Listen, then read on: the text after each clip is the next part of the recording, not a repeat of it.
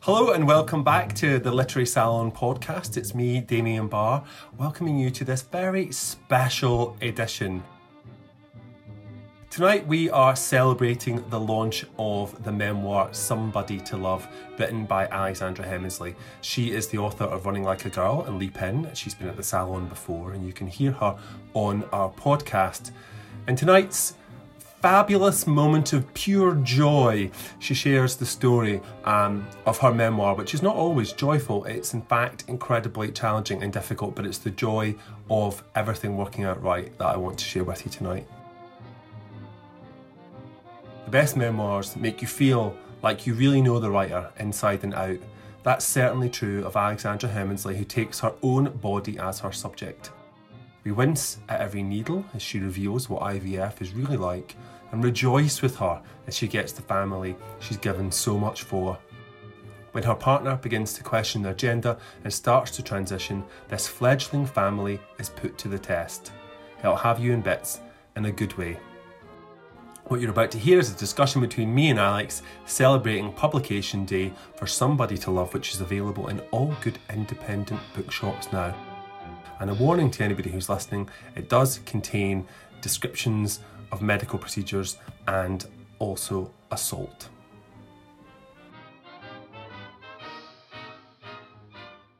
Good evening, everybody. It is eight o'clock, and we are here tonight to celebrate the launch of Somebody to Love, an absolutely incredible memoir by one of my favourite people in the whole wide world.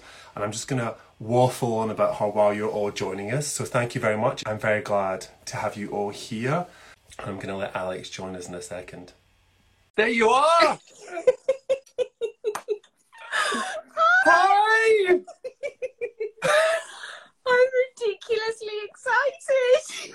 I know it's like normally we would be in a very big, very busy room swaying, and I'd be struggling to get to you across the sea of people, and here you are. I know, I can't believe it.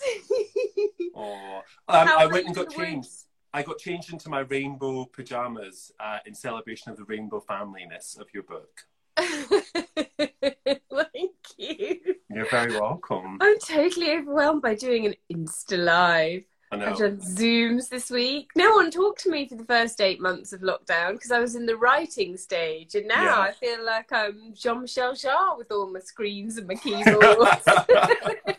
just remember to turn them off. That's just, yeah.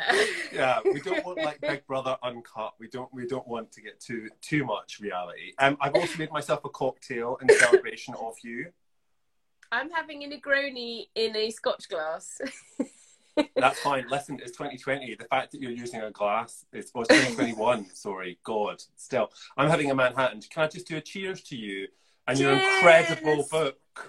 And cheers to oh. everyone as well. I feel like so buoyed up by the weight of loving people this week. So Well, you have Yeah. been, you have been, and you are being, and you will continue to be because your book is all about love. I'm going to embarrass you a wee bit while you're here. Um, so, for for those who don't know, who are joining us for the first time, um, Alex's memoir is an incredible memoir. It's like no other I've ever read. Mem- mem- Memoirs are supposed to be personal, supposed to be intimate, supposed to be revealing, and so many of them aren't. They're coy and they hide um, or they dress it up as a you know a debut novel. Um, but this is incredibly powerful, incredibly direct, incredibly generous. Um, it takes us right to the heart of her, the heart that's on the, the cover of the book. We wince at every needle as she reveals what IVF is really like, and rejoice with her as she gets the family that she's given so much for. And when her partner begins to question their gender and starts to transition, this wee family is put to the test. Um, it's an astonishing book, and I remember when you you sent me the proof of it. Um, God, when was that now? Eighteen months ago, something like that. Yeah, no, yeah, just the end of 2019. And for people who don't know, the book is dedicated, in fact, to me and Mike, who is also watching. So, you know, I've known you for, you know, how long now? Over a, decade? 15 years, something like that. And I've lived with you through lots of these events. And yet I found whole new aspects of, of the story um, that you were able to tell and through your reflection, through the way that you wrote it. So it's, you know, even for somebody who's lived through it with you, um, it's still incredibly revealing and finds these new truths. So I, I have to keep congratulating you about it because it is incredible. And I'm going to make you beam now because I'm reading some of the things that are on Amazon the good things that are on Amazon because it is only. Oh my good. god, I've been so, disciplined. I haven't looked. Oh well, you see, see, I've looked for you. I've been, I've been furiously updating and checking it. I'm like, do you want to know where it is now? It's in the top 2,000 and it's number eight in anthropology and sociology. Number eight, in, number eight in family and social groups. And by the end of this live, it will be number one. So, um, here are some of the things that people have said about it. David Nicholls said that it is insightful and wise, generous and kind. Bryony Gordon said, It took my breath away. It's such a beautiful book, so full of compassion and kindness, even in its furious honesty. And then this is one of my favorites. This is from Naomi Alderman, who, you know, we just wish she could do take over the running of the country. She's incredible. Naomi said, A brave, thoughtful, and timely book calming and inspiring on our different relationships with our bodies, and vitally compassionate on trans rights. So, and then there are about 50 other amazing quotes. How does that make you feel, apart from slightly mortified? it makes me feel slightly mortified, and it make I think I'm I'm very relieved because although it was slightly um, agonizing for a while when the book was finished and ready to go, but because of how publishing schedules work, there was a massive gap during the pandemic for, for me to panic about all the yeah. eventualities. But I am in now that we've reached January, despite there being no bookshops open, I'm really glad that I had the space and time to sort of sit with um, to sort of reconcile myself to the like the the variety of responses there would be to publication, and yeah. also to kind of let it breathe a bit to to come out after a lot of the sort of political stuff had um, unfurled as it was always going to. Um, hmm. So yeah, I'm I'm I'm I'm proud and relieved that it's been allowed to stand on its own.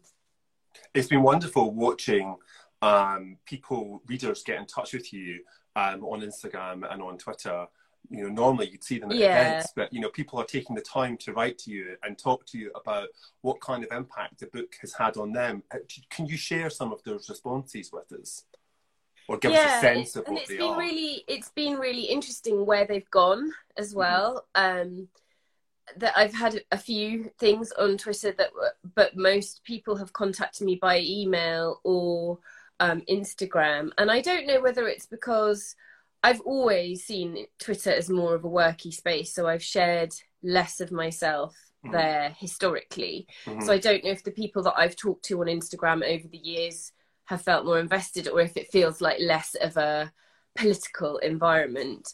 But the emails and the messages that I've had there have been um, they've been a massive relief to be honest because mm. it feels like I've reached the people that I wanted to reach. So I've I've heard from people who've sort of said they they hadn't really kind of built up the metal to kind of engage with the subject at all of the the trans elements but also i've heard from my old readers as well i've always had such a sort of two-way relationship with the readers of running mm. like a girl and Leap In where they i wrote the book and then they went out and ran marathons when they were grieving or supporting people who were suffering from cancer or they've gone on to kind of get over IVF and report back two years later when it didn't work out, but they're just glowing with happiness about something else. And to still keep that kind of circular dialogue with those readers has been a massive relief that they all just didn't go, What? What? I thought you were going to do cycling. Yeah. um, yeah. This, this is a bit left field yeah, and I've I heard mean, from families of trans people as well. And the thing that's um, been a massive weight off my shoulders um, that I've heard from people who have been in relationships with trans people and have either stayed or not stayed, and parents of trans people who said, a thank you for being as honest about the difficult times as I have, because that felt like obviously the most high stakes thing to do. You couldn't write the book without kind of going all in and telling the truth. But well, obviously, could, that actually you yeah you could you, could. you, you couldn't you really write a book of that, integrity. um, and so I really wanted to to be honest, and but that did involve writing, you know, some of the the darkest thoughts that I thought on my worst days on the page, and knowing that that could then be filleted out and used differently for different reasons. But mm. the response I've had from other families with trans people in them, in whatever capacity, has been thank you for saying that. And I hadn't thought of this, but they'd said that the instinct to just cover everything in rainbows and say everything's wonderful, love is all you need, just hashtag be kind. Mm. Is it is strong. You want to protect the people you love, but also it can put a lot of pressure on you to not feel the thoughts that you're entitled to have or to feel. And so, um, in some respect, providing an outlet and providing an insight into the fact that it's been a journey, I didn't just go, cool yeah. um, has been yeah I, i'm just so glad that i haven't had 600 emails from people saying i can't believe you've said you found this difficult um, I, I mean I, I think that you're you're very honest about the difficulties and the problems and those dark days that you mentioned um, in how they affect you and how they affect your partner and how they affect your child um, but you're not um, it's, it's not about a process of allocating blame or indeed of signaling virtue. Um, it, it's it's yeah. a process of mutual discovery, and I, I think that's one of the most one of the most important parts of the book. I mean, what was it right? What was it like for you writing about these experiences so close to them? Because we're not talking about ten or twenty years ago. We're talking, yeah. you know, about the very you know the very near almost present in fact what what was that like yeah it was definitely it was like the final part of solidifying how i felt and thought about it all because um when i sold the book some of the offers were for quite a different kind of book they did want maybe more of a overtly mass market memoir with of just that story of my marriage basically and my family with you know photograph inserts and things like that which i didn't want to do because i don't think it's possible to see just what happened to our family without the prism of the things i'd written about in the past and the relationship that i had with my readers. Yeah.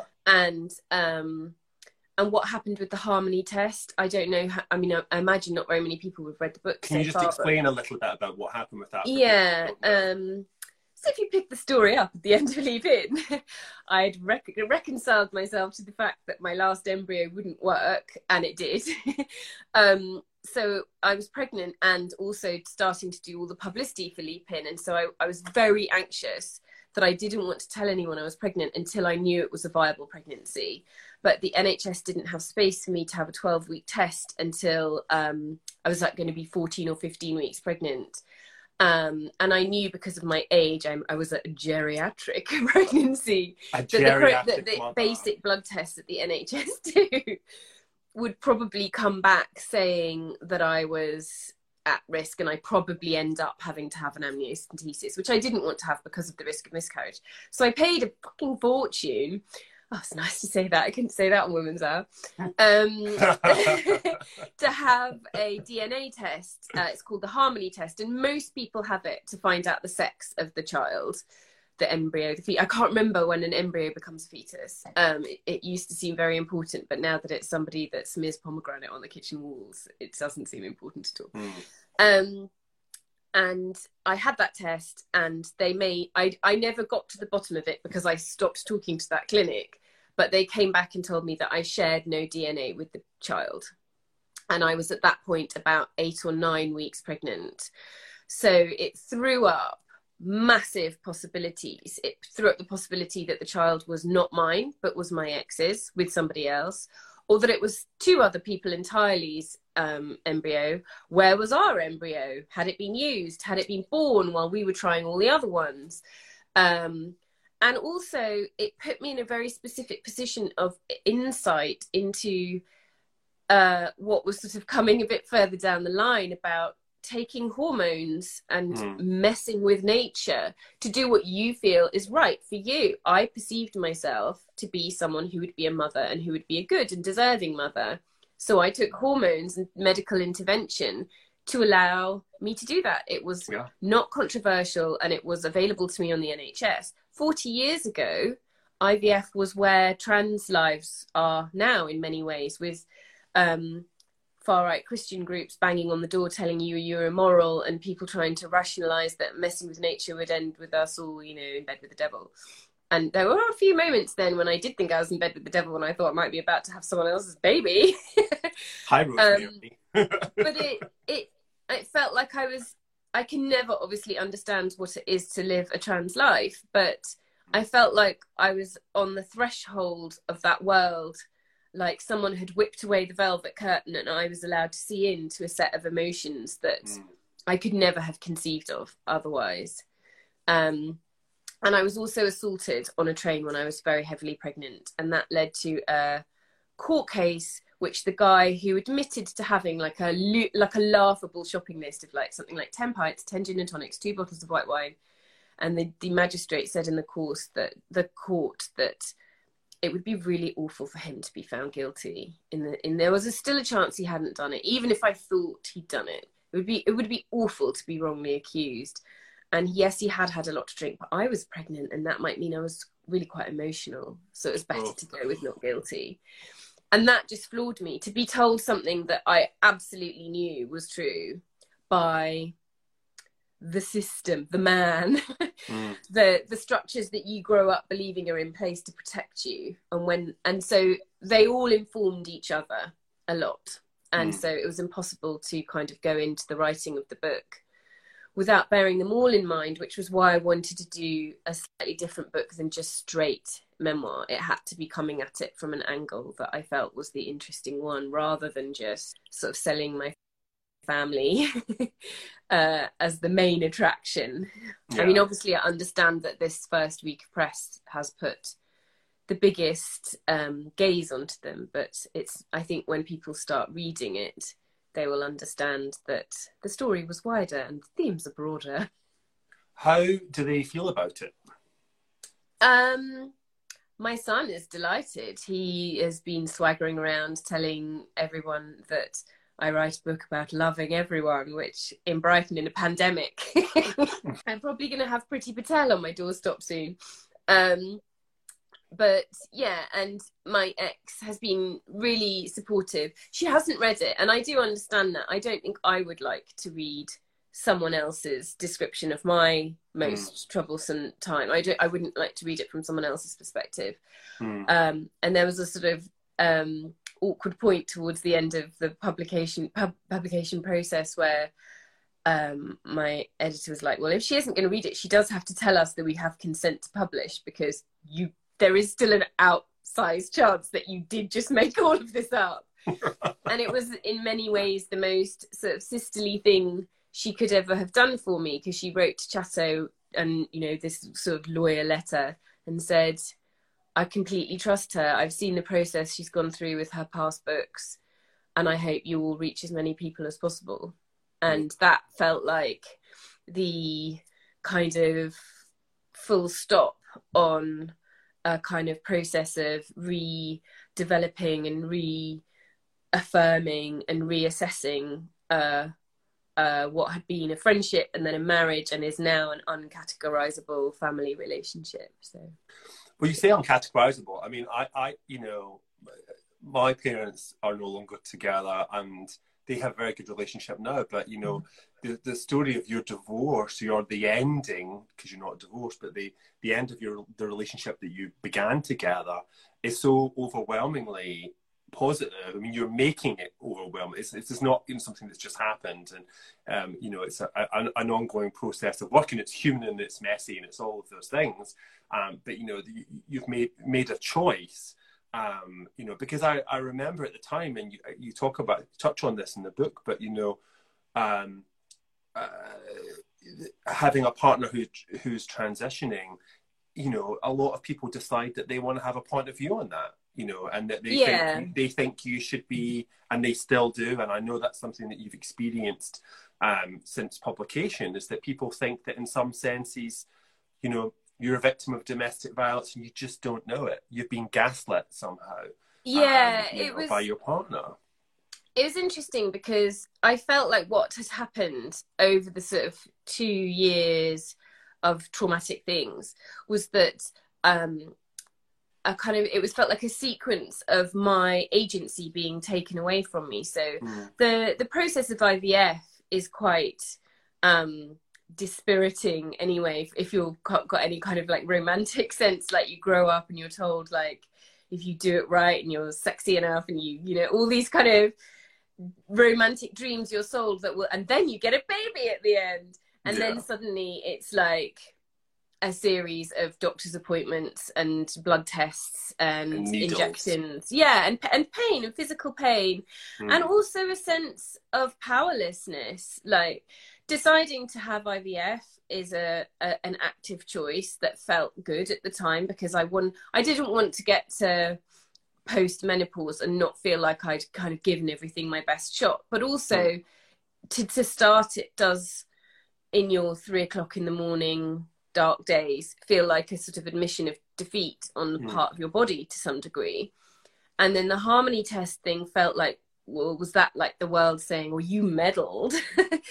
Um and there was a powerlessness to having then i then had a c-section because i had um quite a difficult pregnancy. It turned out i had something with my uterus like a bicornuate uterus um I love the way you just say that and then just like move on really quickly. I mean, that, that, that, I know, like there's no the book. shortage of people discussing trauma on screens at the moment. Like I Can try I just talk, not can I just talk dwell about on. that, that scene in the book though, where I'm, I'm going to paraphrase here, but I think you say something like it was it was a feeling like um, pulling washing out of a washing machine. That that was how you that, That's, that was how yeah, you that's talked what about. it feels like having a That image is C-section. never going to leave me. That image Yeah. is never going to leave me.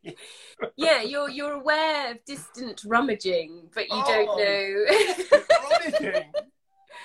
but it's it, it- it was again it was a sort of putting it made me feel like um you know don't worry the men will deal with it um and then the whole thing with the court case and then sort of obviously it wasn't deliberate but a part of making a decision to transition no I- decision decision is not the right word and we're Mm. you know we're all still in the process of finding the right sequence of words for that but um to find out that news after I'd had the baby did definitely leave me with a sense of why tell me now and I don't Mm. see it like that at all now because my child is my most treasured and cherished thing in my whole life and there's absolutely nothing that I would change that for. Um but it it did feel like a series of and they weren't all male decisions. Many of the doctors that and especially in the IVF clinic were women. Mhm. um it did feel like I just these that all of these decisions had happened and the I, I'd been I'd kind of been rendered powerless.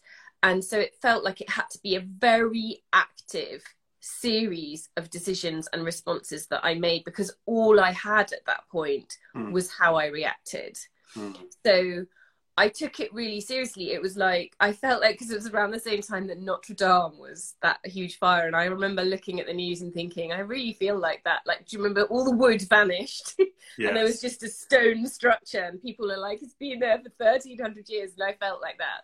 Yeah. And so I really I wanted to try to do the most empathetic thing, but also to like work out what was the right thing to do for my family, what was manageable for me. Mm. Um, and so some people um, didn't really understand what I was sort of trying to process, Mhm. and some people uh, took me. Well, I think I think what was really difficult is when there's a breakup. There's normally a script. We have so much pop culture. There's barely a top ten music chart without breakups Mm. there's you know half the female um, commercial fiction industry doesn't exist. Like we have very very worn tracks on how to break up with people and and a lot of that is your family and friends becoming fucking livid on your behalf.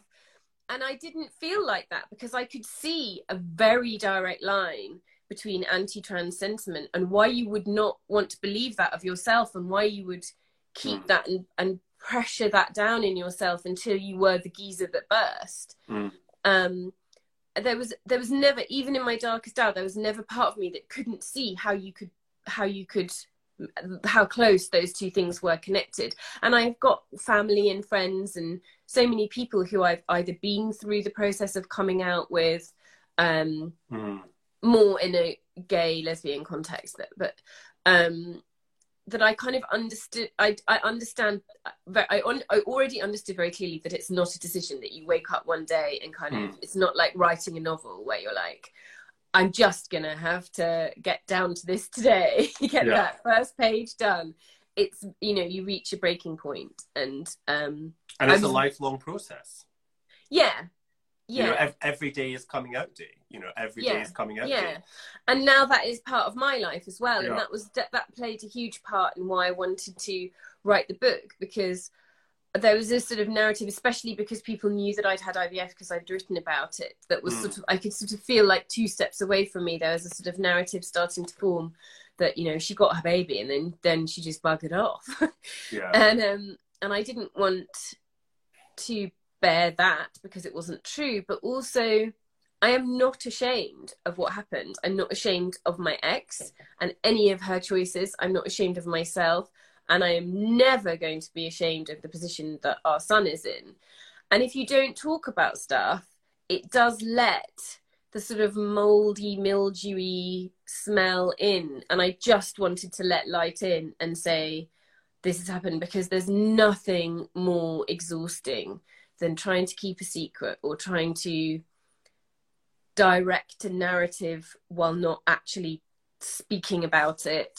Mm-hmm. and i just i couldn't live like that anyway. I'm in terrible. You know i could would rather tell you what your christmas presents were on christmas eve. You're a blotter you're a blotter but yeah i um i did feel like really that there's no there's nothing for any of us to be ashamed of. And also mm. what would the alternative be? What would people have us do? Yeah. Like pretend it was the 1800s and that everything was fine yeah. everything's completely fine guys and just carry on what's it going it's like secret prosecution yeah try and deny trans or queer people millennia of existent um existence and culture and it's just there was there was the path was perfectly obvious. It just took me a while to. yeah, but I mean, the thing is, you, you, it's not a path that you're following; it's a path that you're forging. And I think that that's a that's a real dis- that's a distinction that's very important. And I think one of the things that the book does is you know forge that path more widely, and you're inviting people to come along on it with you. And I think yeah, that I would say really I'd say the path has definitely been forged. I've heard from people all along this process, even when I was still doing publicity events for Leap In, I got once I talked about it a tiny bit on Instagram. That was all it took, and people would send press note like folded up this big into mm. the palm of my hand when they when I signed a book, and they would say, "Don't worry, it's happened to me too," or "I think mm. it's happening to me." And there are women who have been going through this and making brilliant families out of it. Mm. Uh, there are women who've chosen different paths as well, but there are women who have found warm. And I was interviewed by somebody today who, um, whose husband came out as gay when her son, her daughter was very young, and she. Uh, and she said to me at the end, she was like, "Don't worry, she's 20 now. You've done the right thing." So I hmm. don't feel like I, I'm not. I don't feel like I'm forging the path. What I hope I'm doing is walking along the path with my other um you know compatriots on the path but like letting off flares yeah.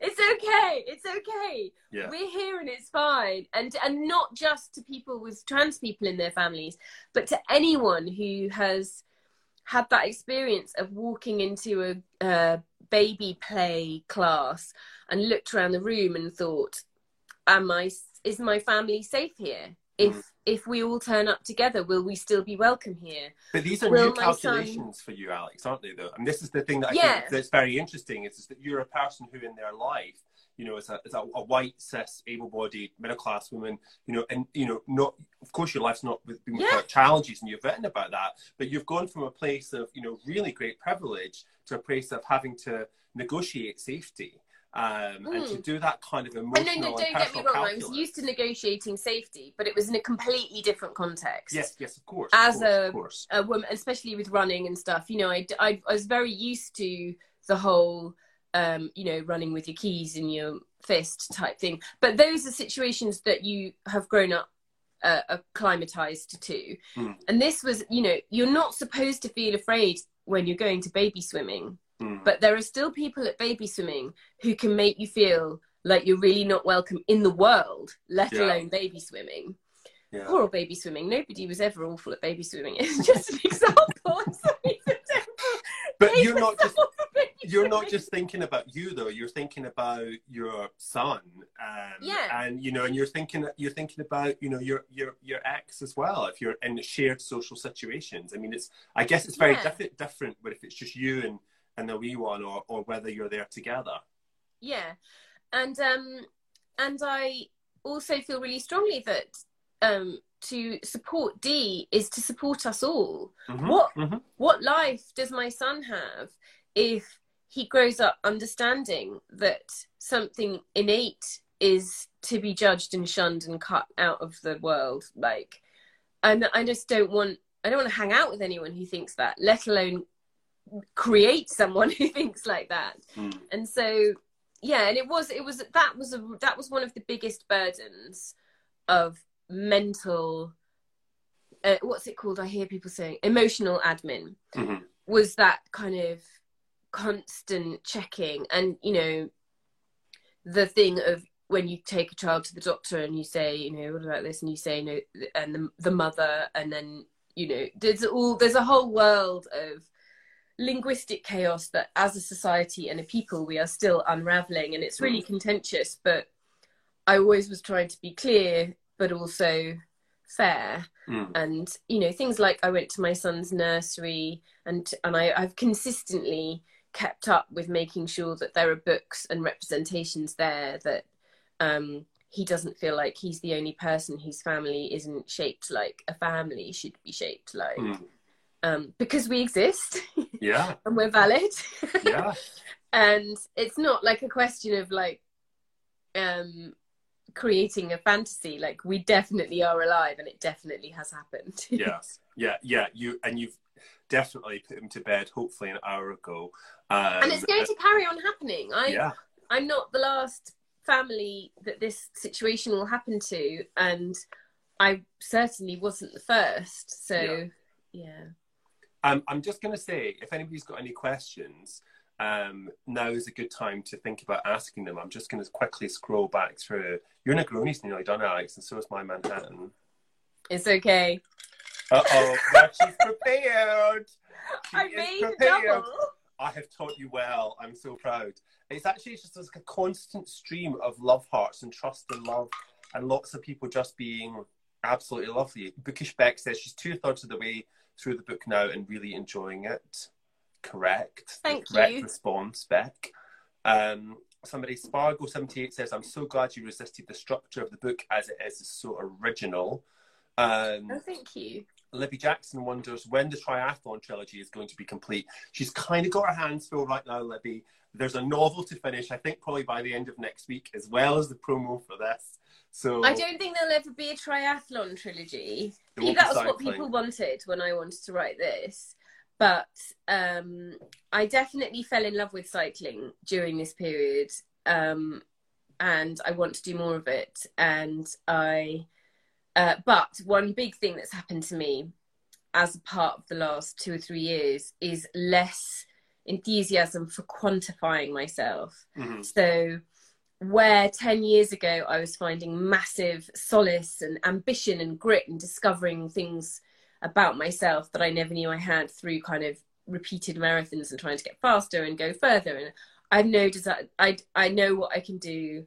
I'm proud of myself. I don't need to keep chipping time off it mm. or adding distance to it. So the thought of kind of doing a triathlon, I really want to go to Paris. I want to be able to cycle to Paris. Okay. My family cycled to France when we were children. And I tell you what, it's the greatest movie never made. It sounds like the the Griswolds. It sounds like National Lampoon. Also, I'm just going to say you can put your bike on a train and nobody's going to judge you. Um, um, I know what my body can do, and it's get to St Pancras. a question from C. Samueline who says, um, "How did your family feel and support you? I know they've always been amazing, but just curious." So, actually, I think your mum is watching. I think that's nonograms right there. So we'll have to be very careful. yeah, and my sister, and your sister and your brother. they were all amazing. They were all amazing from the day you were born. They've been incredible. They've never ever done anything wrong or upsetting at all. And I think it's yeah, they're incredible. They're incredible. I mean, it's yeah, it's that's all I've got to say. No, they have been amazing, and mm. thank you for joining in, family. But what I think is really worth noting is that my family is Catholic. Mm. I was raised in a Catholic family, and um, it's been interesting on its own to watch my parents sort of reject their politics during the Brexit situation anyway because they're like my mum's now a guardian reader which is hmm. absolutely insane um, but also it made me realize how much capacity for good and understanding and forgiveness and and just like ra- wrangling with new concepts there hmm. mm. and that having a curious mind and um, doing some reading and that kind of thing is it's not you when none of us are tri- tri- as tribal as we think we are. And that was proved in bucket loads. And i found that object i mean it was a, it was an enormous relief. You're right there. I'm just plugging you in because my my phone has got too excited and slightly used all its battery i feel like i'm supporting you. You are as always. Go on. But um yeah it, it made me realize that people who choose bigotry a particularly yeah. publicly stated bigotry, which is a choice, are making an active choice yeah. because there could have been paths where my parents um, or my family were to, chose anger and um, let's let's not beat around the bush. They definitely drove down some angry roads sometime. Yeah. but they didn't end up in destination anger and that is a testament to what it's possible to be and believe and okay. all that. And i found that really inspiring because obviously i i um i live in brighton and i was better supported in understanding the sort of gnarlier concepts so. Um, a really good question from from alistair al alistair um, up in edinburgh who asks how important was the period of reflection between proof and publishing? It's a very inside question but it's a really good one and i know that you know, when you were sending me drafts of the book, you know, you'd finished and then I'd get, this is the final. This is the final final. I'm definitely not making any more changes on Tuesday. You know, and it got, you know, and I, I got to the yeah. point where I said to you, I was like, please stop sending me different versions. we will send me the finished version, you know, and then you, and then you did, but you did take a long time and there were some, I think, quite really important revisions that you did and processes yeah. you went through. And I wonder if you could just talk about that. Well, the most important thing about that process is that it was largely done um, during the first lockdown when my ex had moved back in. Mm. So instead of being in a kind of hideous, endless, wrangling, litigious mess, I was able to go, Are you all right with that that term? Is that like shout? Is that all right? So, yeah. um, and um, and that was at times it was a massive pressure to be going through pages that were of the really difficult days and not just around the marriage but around the assault and um, the harmony test stuff to be reading those things at a point where all of our brains are in this absolutely hyper anxious you know you were you know we weren't sure if our families were going to live you know, it, I think we're better accustomed to it now, even though arguably what's going on is worse. Yeah. Then we were in a sort of state of shock and terror, and so to be to have that headspace repeated um, was um, it was emotionally really challenging. But from a practical level, with the book and with um, being able to be um, sort of to be much less confrontational than than perhaps other people who've had to legal their books have endured was it was joyful and it felt like um, a real act of trust as well. Um, and then there was like then we sent I sent it to some academics to read as well to kind yeah. of and, and a, a trans couple. It was a trans man and his girlfriend and then all the black lives matter stuff happened and there were some jokes in the original draft which just I mean, it was an amazing exercise in context because there was some stuff around um, about how, with the court case, one of the reasons I decided to take it to court was because I was really aware of, I know it's just a dogged, tatty old remnant of a word. I was so aware of my privilege that I was the kind of person that that courts like. I, I that's just undeniable. And I'd sort of put some jokes in about how I'm the sort of person that when that when you ask to speak to the manager, the manager comes and stuff like that. And then my my editor was like, "We need a Karen edit." we really need a Karen edit. These jokes don't work anymore. The world so, yeah. needs a Karen edit. The Sorry world about needs no Karen jokes, guys, but I'm glad I did it. uh, no, I, I think that um, I think you know with memoir, it's really important that writers have that time. Uh, because it's a process of you know that process of getting on the page isn't just remembering it is reliving you know, and it can be re-traumatizing. And I think that yeah. you need you need to, you know, it takes a lot out of you to get to that stage, and you've got to do that. Get it on the page, um, and then step away from it. I, I, you know, yeah. and, and not look at it and not be in the feelings of it. Um, and you can then go back to it and look at it as a piece of writing um, yeah. Uh, you know, it took a long time before I could do that. Yeah. Because obviously it's like the ultimate edition of, you know, when you have like a minor fracas with someone by the shopping trolleys in Sainsbury's, and then as you walk away, you think of the killer line yeah. that you should have used. And so writing a memoir is the ultimate version of that. Yeah. So you get to go back and go, no, actually, I'm going to say that what I said was this. And the temptation is to keep going and keep perfecting yourself.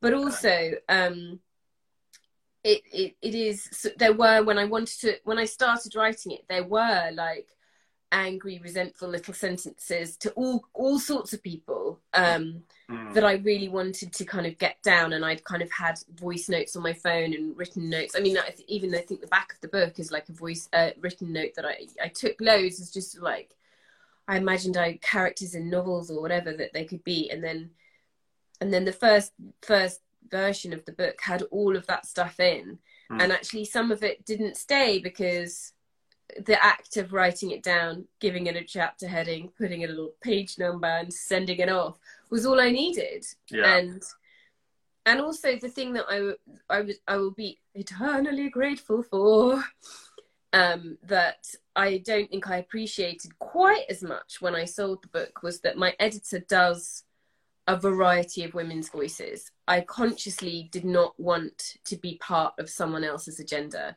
Mm. The whole point of the book was me rediscovering my voice and making conscious choices about how I wanted to spend basically the second half of my life. Mm. And my editor does Caroline Criado Prez, who has like really amazing. specific, yeah, amazing, amazing, but very, very of the body. Yeah. Um, and and you know, rightly so, but also very specific. And somebody's putting Becky H. yes, Becky H. and she but she also does at quite the other end of the spectrum susan hill and also margaret atwood so at every point when she questioned me in the edits i felt extremely confident and comfortable that she genuinely wanted to know what i meant and that i was expressing myself clearly mm. not it was never kind of a what we really find works in the home counties is mm. or no no no that's not what you think yeah. and that's not how we work here. And so i di- i felt like um i i was my best self in the book. Like the the, the process that i went through editorially was um the the best i mean to cover it as the best book ever. What i mean is is the best for me emotionally and psychologically. It, mm. it, it is me. It is not anybody else's agenda. Yeah.